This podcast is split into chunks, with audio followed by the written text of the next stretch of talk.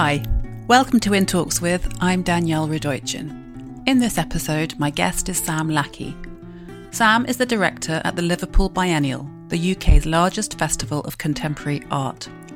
The Biennial, a festival which happens every two years in a city around the world, often in disused spaces, is the chance to revitalise the city it's taking place in. The 12th edition of the Liverpool Biennial, which has just closed, addressed the history of the city of Liverpool and acted as a call for ancestral and indigenous forms of knowledge, wisdom, and healing. Sam has been director here since 2021, when she joined from the Whitworth, where she was head of collections and exhibitions. Before this, she was curator at the Hepworth Wakefield, where she was part of the team that opened the gallery to critical acclaim in 2011. In her words, we are trying to make a biennial that could only take place in Liverpool, in the weeks before the 2023 edition of the biennial closed, I visited Sam at her makeshift office in the Tobacco Warehouse, one of the event's locations, to hear all about what goes into making the biennial happen.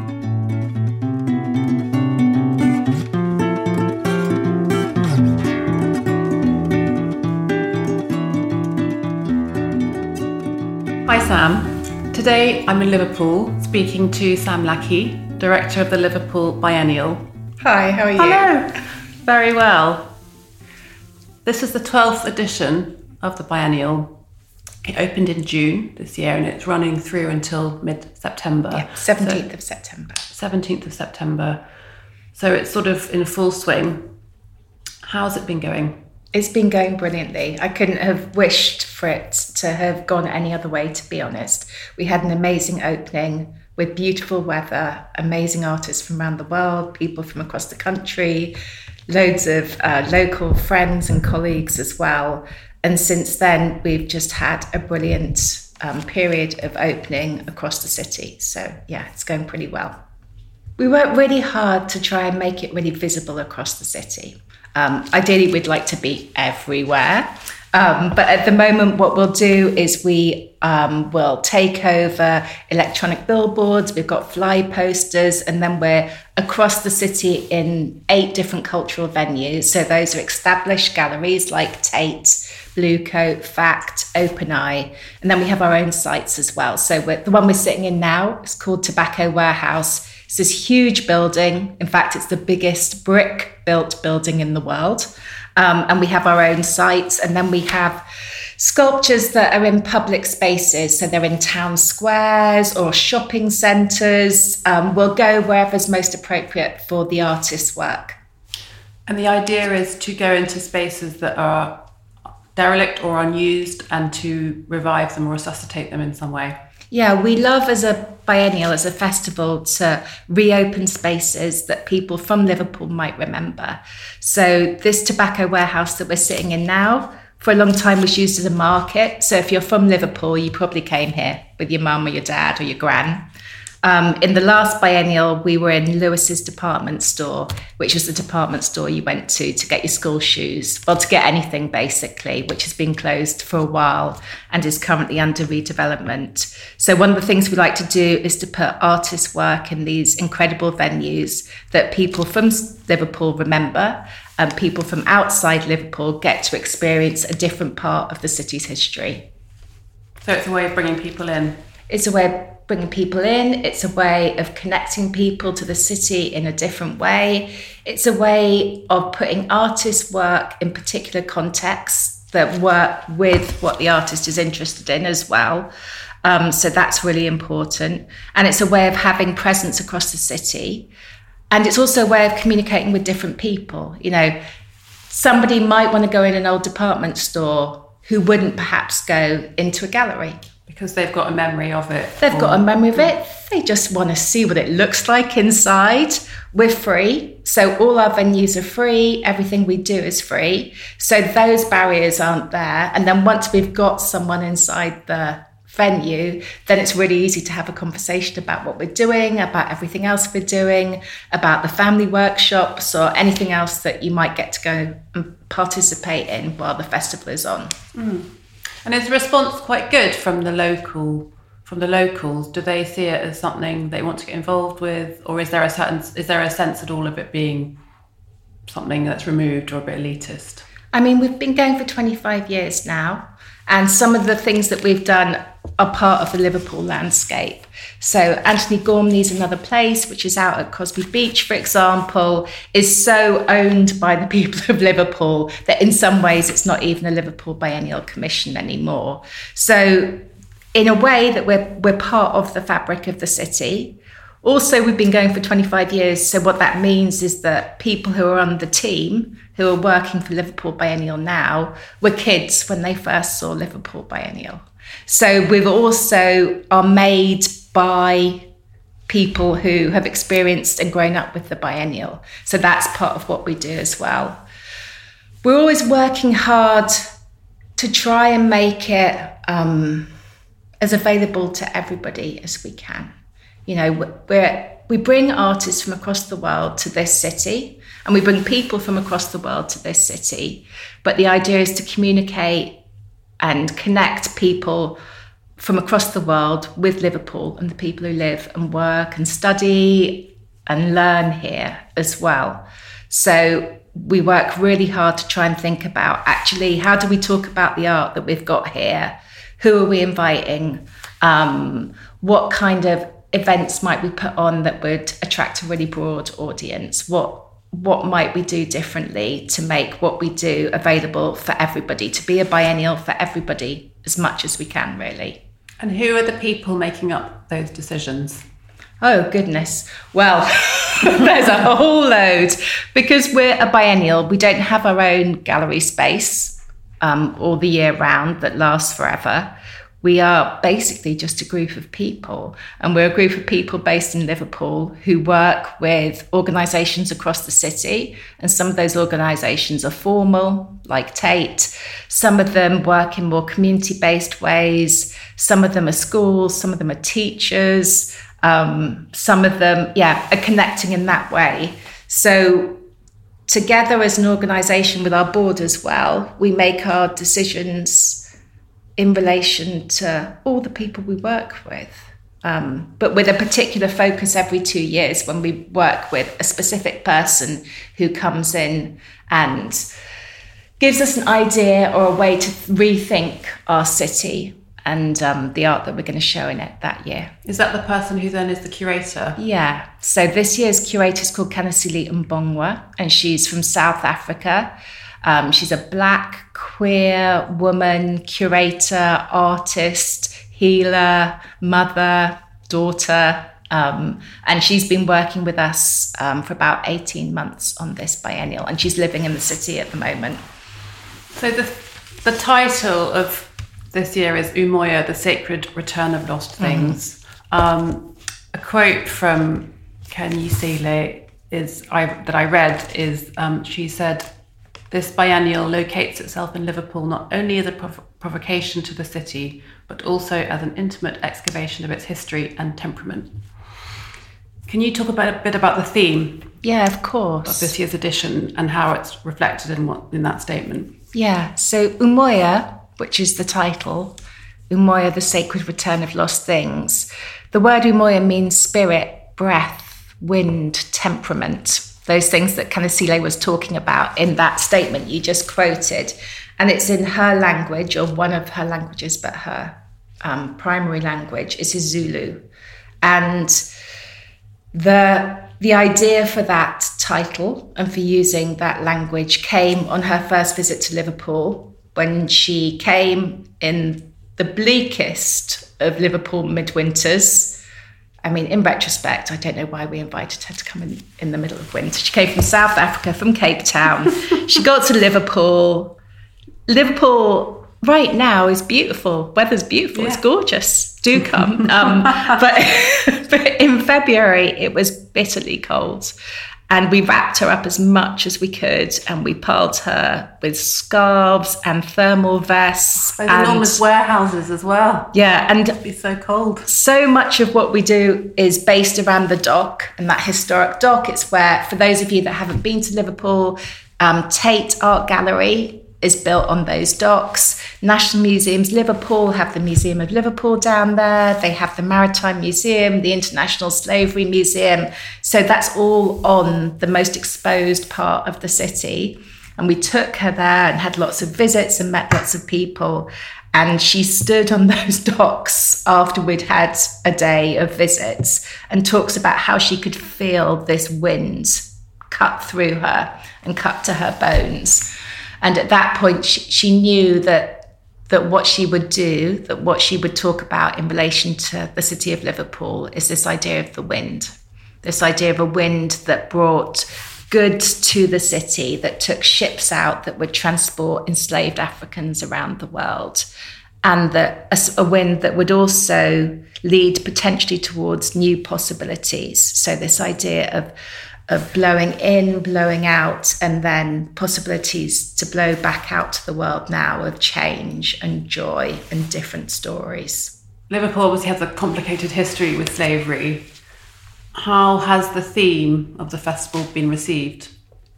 The theme's been received really well. Um, and I think that's partly where we are in the world at the moment. So people are thinking about histories really carefully and how they affect or continue to affect people's lives, particularly people of colour.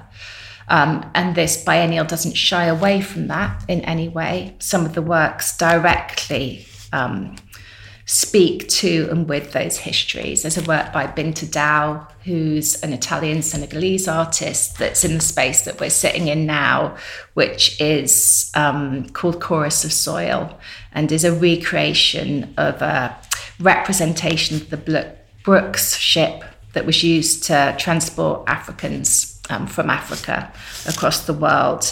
Um, and she's created it out of soil, and the soil is planted with seeds um, and Diop's work is concerned with lots of things to do with those histories, to do with mourning and remembrance, to do also with histories of resistance, to do with ideas of growing in relation to plantations, but also growth and new growth of seeds and plant life as a different possibility, thinking about joy and who gets to tell the stories about those histories of Liverpool's past what happens if it's not just the people um, who write the history books, but people who who um, who gets to tell those histories of Liverpool's past?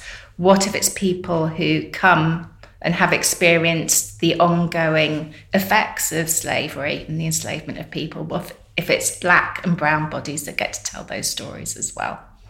And I noticed well, it's interesting that there seems to be a focus on this idea, like you were mentioned, with the plants and the seeds of rebirth, regeneration, mm. um, positivity, and moving forward.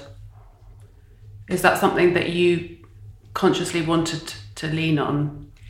It um, comes from Khanyisile's practice. So, as a curator, she's interested in ideas of cure and care. So, when I invite a curator, when I invite Khanyisile, um, the invitation is open um, I I used to I used to be a curator.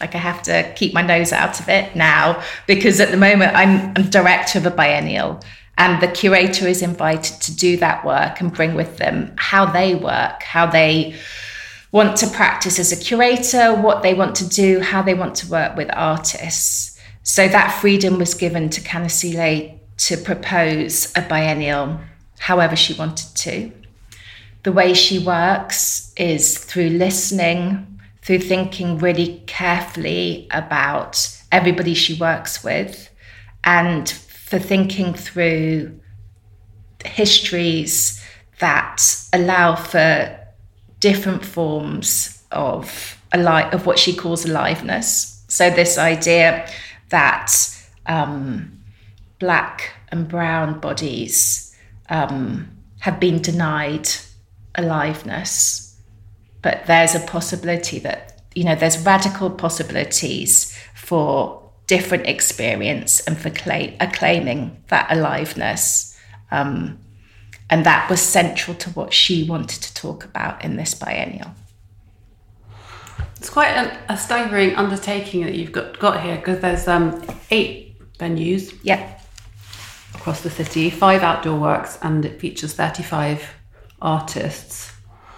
Can you describe what it's like for a visitor who arrives in Liverpool or who's maybe already here, how they would um, experience the festival? The festival is free, so you can experience it in whatever way suits you, really. Um, there are different routes that we've drawn out that propose different ways that you could visit the biennial. So you could, depending on how much time you have. So there's a really practical answer, which is if you've got two hours, go on the two hour route. If you've got a day, go on the day route. If there's that. a weekend, go on the weekend route. Um, but I guess there's a more intuitive approach, which is perhaps to um, go where you're drawn to first. There's no specific way that you have to negotiate the biennial, and then to move your way around the city. Um, depending on what interests you or whether you're more interested in seeing places that you've never been to before or whether you know where Tate might be and you want to go straight to that or Open Eye or whether you want to go to Victoria Art Gallery which is up a hill and part of the university. So that's one way of doing it. It may be, you know, in a way, this biennial is about weather and temperament. And it may be that whether the sun is shining or whether it's a windy day will dictate how you want to move around yes, the city. That's, that's, very that's really interesting, isn't it? That there are different. It's it's a it's a variable way of experiencing it. Yeah, weather dependent. Weather dependent. I mean, I did give a tour the other day in the pouring rain that started. We have sculptures near the train station by an artist called Nicholas Galanin, and it was a twenty minute walk to the next set of sculptures that I was taking people to. And I did I did say you, don't have to stay on this tour because we're going to get soaked. But, you know, I lost one person on the way. That was pretty good going, I thought. That's the challenging option. So that was a challenging option, option on a challenging option, day. Kind of, yeah. Um, which out of the artworks on display has attracted the most attention or been, a, you know, been a talking point? Oh, goodness. I don't know. It's changed throughout the biennial. Um, Ranti Bam's work, which are these amazing ceramic um, sculptures called ephors, um, which are the imprint of a of a hug or a holding, and they're in St Nicholas's churchyard. Are just these really beautiful, gorgeous works that are very physical. Once you once um, you understand what you're looking at in terms of how they're physically made, they also are, are kind of embracing, and people and I and everybody loves those works. They're really incredible.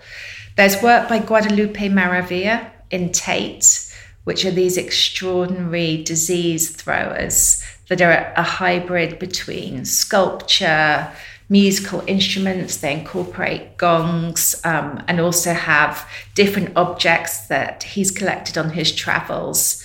Um, they're wearable pieces as well, though there isn't the space to wear them. And they're such extraordinary objects to look at and to be around that people are really compelled by them. Mm. Um, and then Shannon Alonzo's done this beautiful drawing, undrawing, and then redrawing, which is in our venue Cotton Exchange around Carnival. She's from Trinidad. Um, and those drawings and her sculptures as well are really amazing. Um, it's i think with the biennial one of the amazing things is that you get to bring together so many different art forms within one experience. So you're not limited in any way. So to have shannon's drawings um, figurative drawings in the same exhibition effectively as Binta Diop's sculpture made out of soil which is far more conceptual in that way um, is just one example of how if you come to the biennial there will be something that really engages you, regardless of what you think you like or you don't like about art. There will be sculpture and there'll be paintings and there will be digital works and there will be sound and there will be video. Um, so that there will be something there for you. And then hopefully you also get to experience something else as well. Mm-hmm. And some of the pieces are, are, uh, uh, remain on permanent display. We like to keep at least one work from each biennial permanently embedded in the city. We commission work with artists in quite a short period of time. And we work really fast um, to do that. And you're never sure how those works will land in a city, uh, which works people might want to keep in the city, which works um, other organizations might get in touch and say, oh, actually, could we borrow this? There's a whole load of live conversations going on at the same mm. time. So, but they all have to be completed before the biennial ends on the 17th of September. So we're working hard on lots of different conversations with people who are interested in the works that are here. And when do you announce what, what which which piece it is that's the permanent piece? When it's confirmed. it's ongoing. It's ongoing. I mean, I'd also we do I do ideally want every biennial at least one work from the biennial to end up in a collection in Liverpool as well. So these works have been commissioned from artists around the world, but they're all made for the context of Liverpool. So the hope is that from each biennial, one work will be acquired to go into National Museums, Liverpool, Walker Art Gallery, or another collection.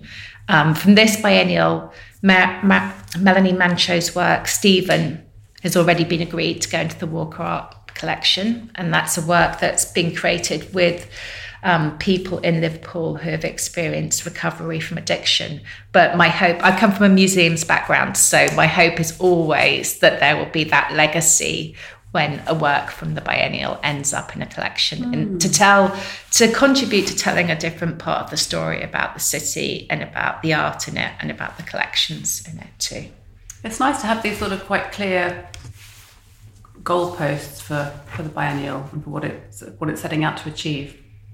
Like you said, having that permanent piece, broadening the remit of what Liverpool can offer, and it's it's it's quite interesting. Is it um, the committee or whatever you call the governing the group of people who gather and decide the theme? Do they are there these parameters that you have to stick to quite rigidly that say this is what we're doing? This is what we these are the boxes we need to tick for this we have a board. We don't have a, a, a kind of parameter that we set. We do have um, ambitions about what we want to do that we talk about internally as a team. So about work entering the collection, about how many people we want would like to visit, about how we want to make a commitment to making as many of our public events accessible in terms of um, offering uh, British Sign Language, for example. So we have like an internal set of things that we aim to do. Um, and and the thing when we make that invitation to the curator, I also um, outline what are the things that what are those things that are important to us as an organisation. So for the last one, um, we talked to Khanyisile and all the curators about the importance of access. So, how might they think about language and how they write about their work? How might we rethink the biennial so that physically it's easy to get to? Like traditionally, biennials, which are these two year festivals that happen all around the world um, in different cities, often this idea of using old or disused spaces is really familiar. So that's kind of a thing that biennials do. But that also means that they might be um, downstairs or in a cellar or in a basement or up in a tower. I mean, you get to see these incredible spaces. But actually, that means that not everybody can see those spaces. So, something we made a commitment to for this biennial was making sure that every single space we used had was had flat access so that you could visit it. So that was part of the initial discussion with Khanyisile. We also asked her to think about how could we be more sustainable as an organization? If we're commissioning our, if we're working with artists from around the world, how can we think really carefully about what we do and how we create and the invitation we make to artists? So there are frameworks that we put in place. And then, of course, the incredible thing about working with curators or artists from different parts of the world is that they're already thinking about these things. They're just thinking of them about them from completely different cultural contexts. And so, what that brings is a different way of thinking about learning or sustainability or what access means. Um, sustainability means something very different if you live and work as an artist in Uganda. Mm-hmm. Like Sandra Suubi, who's one of our artists, where we export a huge amount of our plastic waste, mm-hmm. you know. So, what are some is what is an example of something that you've done as a sustainability initiative for this edition? We have um, started to analyse the work when we commission sculptures, the materials that make those works, and how easy or difficult it might be to recycle them or how long they might last in terms of duration. And then we might propose different materials to the artist. So it's very much a conversation with the artists. Um, we don't expect the artists to do all that work or to have that knowledge, but to be open to a conversation about how do we think a little bit more differently about what we make these works from. That's one of the most straightforward things that we've done. But it sounds straightforward, actually quite tricky. These things never, yeah, these things are never straightforward, are they? Um, how is the theme of the? How is the how is the theme decided? The theme was decided by the curator. So they propose, they're invited to the city, we introduce them to people, um, they have some time to think about, and then they come back with an initial proposal and theme, mm. um, which is the way that this biennial's been structured. I mean, different Liverpool biennials have worked differently. Um, there was one where there was a curatorial collective, so that was very much decided together. I know that there's um, there are biennials or a recent biennial there the artist list is decided first. So, who are the artists you want to work with? And then the curator might work backwards from that to see, oh, actually, what is it that we're interested in? Can I tell from looking at this practice? Is there a theme that comes from the artist rather than the other way around? Whereas with Khanyisile, she wrote a provocation, and actually, we shared it with all the artists we invited so that they might know that theming. And of course, if they felt their it's an open invitation if they felt their work wasn't right then you know that there was also an invitation you know to to think really carefully about whether this was of interest to them really how's it funded it's funded through arts council england so through national government funding in the uk it's funded through liverpool city council um, which is our local city and council fund a number of cultural organisations in the city, and then we fundraise the rest ourselves. So we go to international trusts and foundations, we go to individuals. We have patrons, so ask people to commit to us over a period of time. We apply to national foundations as well for different elements of our work. So we spend a lot of money, time, like all organizations, also thinking about raising money, about being financially sustainable, and about being responsible about what we spend our money on.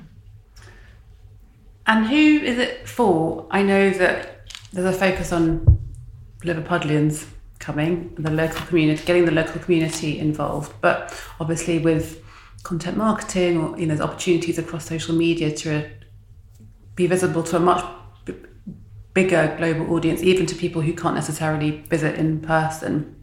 Who are you thinking of? Who who are you make? Who are you aiming this at? Well, we're aiming it at international visitors, national visitors, people who are interested in art and culture, um, as well as local and regional visitors as well. So, like everybody else, we really shifted during the pandemic.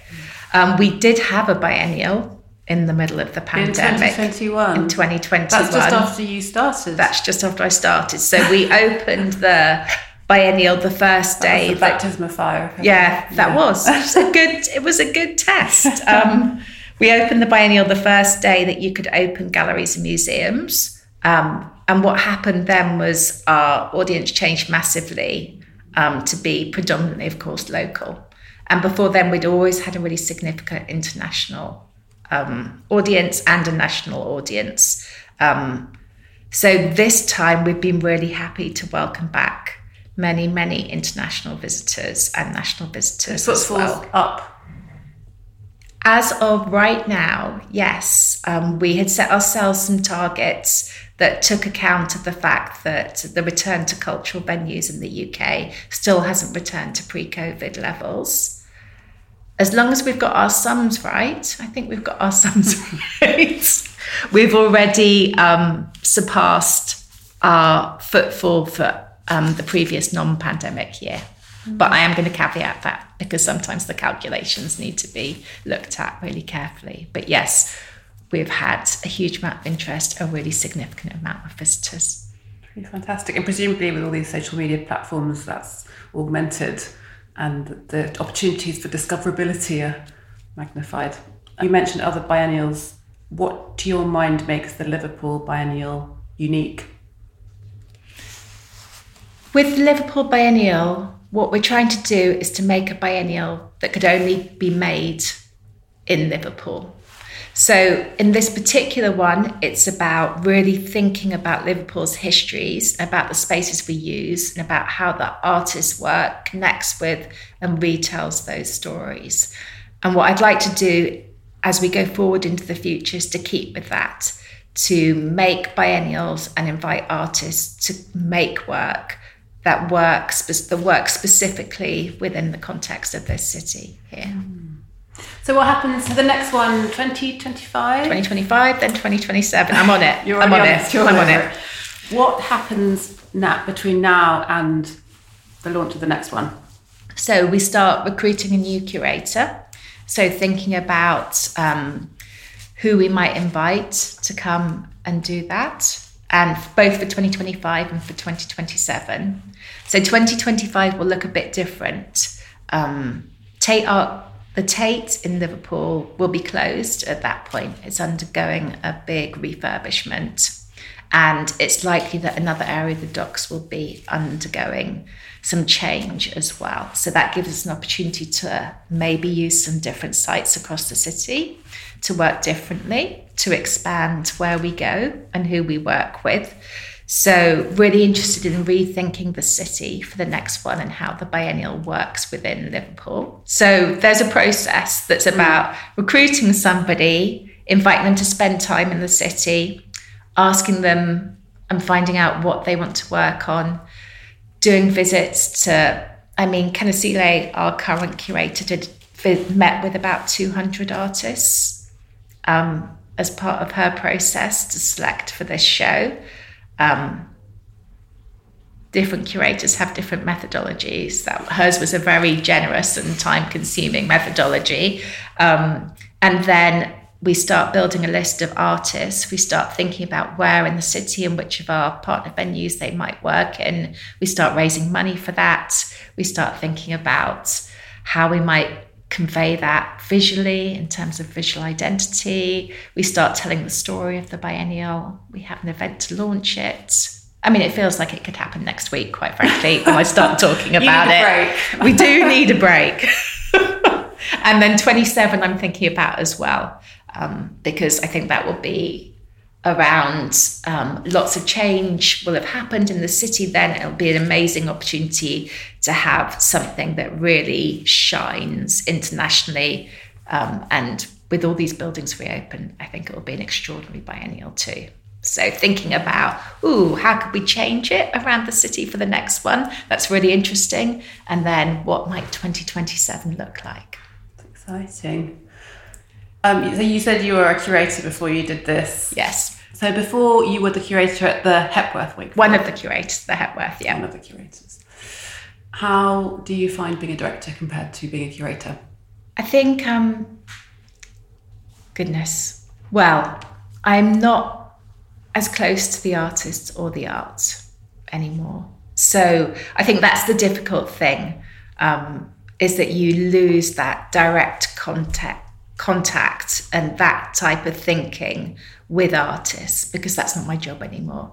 My job is to make this thing happen and to make it happen with everybody that we need to make it happen with.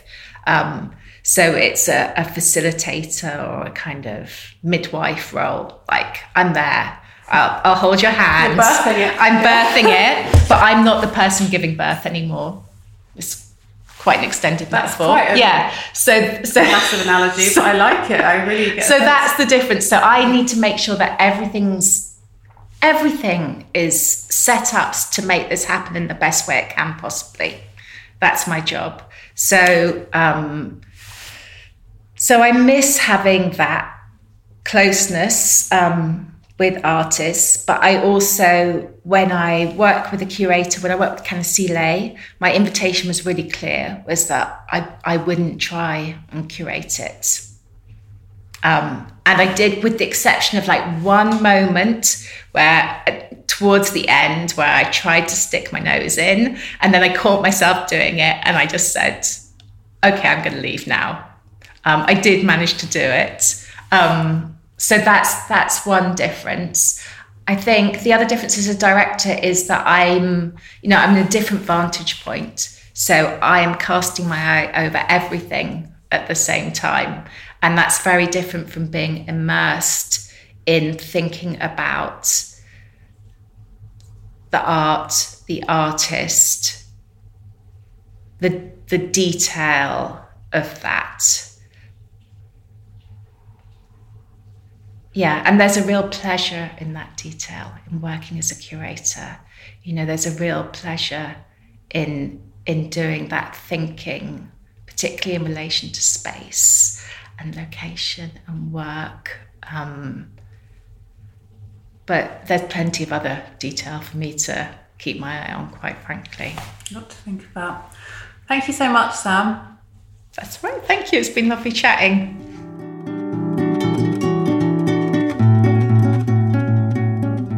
You've been listening to In Talks With with me, Danielle Radojcin. The sound and theme music is by Woogie Productions and the artwork is by Patrick Wall. If you enjoyed this episode, please pass it on to someone who you think might also like it. Please subscribe and leave a review. To pitch for guest ideas, you can DM me via my socials at Danielle Radojcin. Thanks for listening.